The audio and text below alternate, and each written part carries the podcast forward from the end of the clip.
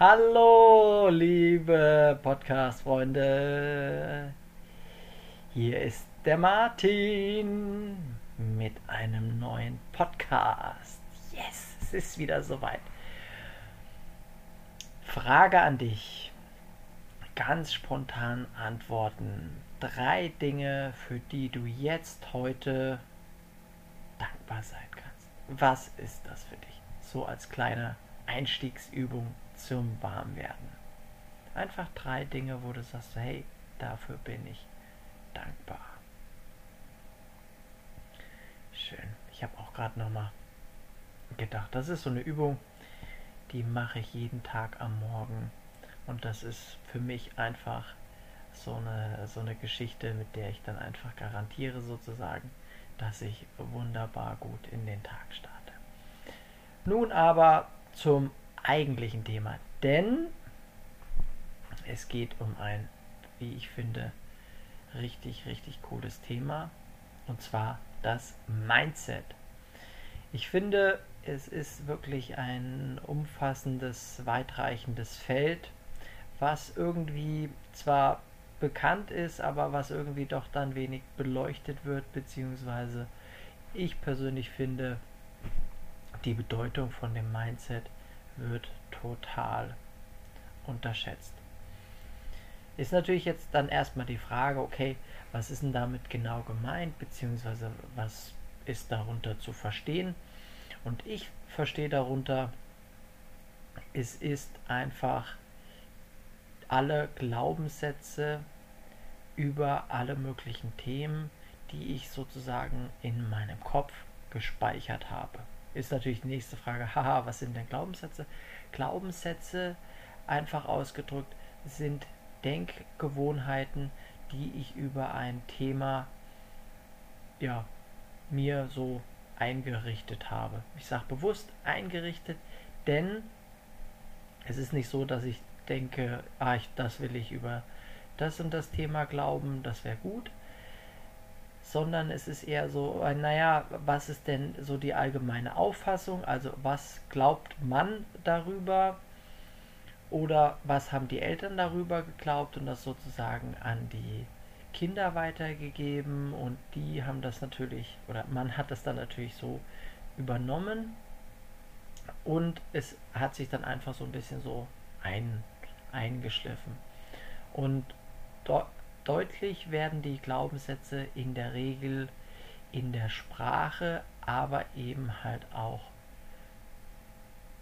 beim Verhalten, beziehungsweise natürlich auch beim Denken, was dann wieder die Sprache und das Verhalten eben sozusagen steuert. Eine gute Frage, um so ein bisschen dahinter zu kommen, ist, was glaube ich über Punkt, Punkt, Punkt. Hm, ist jetzt so quasi ein theoretisches Modell und ich bin ja von der Praxis für die Praxis sozusagen und möchte euch einfach mal so ein bisschen erklären, wie das, wie das so funktioniert anhand von einem Beispiel, wo ich bei mir selber so total überrascht war, was ich denn doch dann da für Glaubenssätze habe. Und das Thema, worum es geht, ist, was glaube ich über Frauen in Führungspositionen, beziehungsweise Frauen als Führungskräfte. Es sind natürlich viele verschiedene äh, Aspekte, also sprich das Frauenbild und natürlich auch eben das Führungsbild und dann natürlich eben die Kombination. Aber, und das will ich damit zeigen, es ist eben ein umfassendes Feld und es kann natürlich sein, dass ich bestimmte Sachen über Frauen glaube, bestimmte Sachen über Frauen glaube, äh, über Führungskräfte glaube und dann natürlich wieder ganz andere ganz andere Auffassung habe, wie sich Frauen quasi in Führungspositionen äh, verhalten. Und das Spannende ist, wie es mir sozusagen auf, äh, aufgefallen ist, was, dass ich da irgendwie so ein Quatsch glaube. Denn, und achso, das ist noch ganz wichtig, diese, diese Glaubenssätze, das ist einfach nur eine Knüpfung von A und B, Verknüpfung von A und B. Denn das muss nichts miteinander zu tun haben. Also Beispiel, alle Männer, die Martin heißen, sind tolle Typen. Das wäre zum Beispiel ein Glaubenssatz. Ja? Das kann daher kommen, dass Martins einfach in der Vergangenheit immer freundlich waren, dass ich, dass der Papa, den ich sehr mag, dass mein Papa, den ich sehr mag, auch Martin heißt oder oder oder, ne? Oder dass es einfach zufällig Martins, ein paar Martins gab, die eben sehr nett waren und dann hat dieser Name Martin sozusagen einen Vertrauensvorschuss. Ich glaube, da ist dann natürlich jeder schon irgendwie auch so rational. Und der Name Martin ist einfach positiv sozusagen belegt. Genau so funktioniert das mit den Glaubenssätzen. Jetzt zurück zum Beispiel. Hm, ich habe ich hab durch meine Schwester quasi so die auch eine, eine Führungskraft war in einem, in einem äh, Personalberatungsunternehmen und jetzt auch quasi wieder eine Führungskraft ist, aber in ihrem eigenen Unternehmen bin ich so ein bisschen da so dahinter gekommen, wie einfach so quasi wie sie behandelt wurde und wie ich dann auch manchmal so mich hinterfragt habe, so, hm, wie hätte ich denn das jetzt dann in der Position, wenn ich irgendwie jetzt der Chef oder der Kollege dann da gewesen wäre, ähm, gemacht und natürlich auch im eigenen Job, ne, wo ich dann auch das eine oder andere Mal so ja, Frauen in Führungspositionen erlebt habe, wie verhalten die sich so? Und meine Schwester, die jetzt dann da eben halt auch viel mit Führungskräften arbeitet in ihrem heutigen Beruf, die hat dann halt auch immer so ein bisschen, bisschen erzählt, ne, wie es den Frauen dann da so geht und was sie sich so für Gedanken machen, also so ein bisschen so ähm, einen Einblick geben können.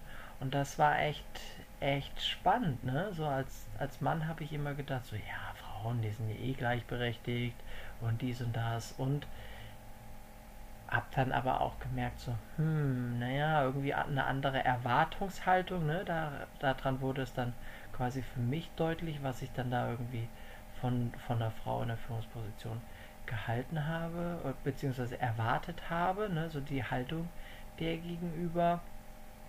Und dann war das schon so, aha, das glaube ich also über Frauen in Führungspositionen. Ja?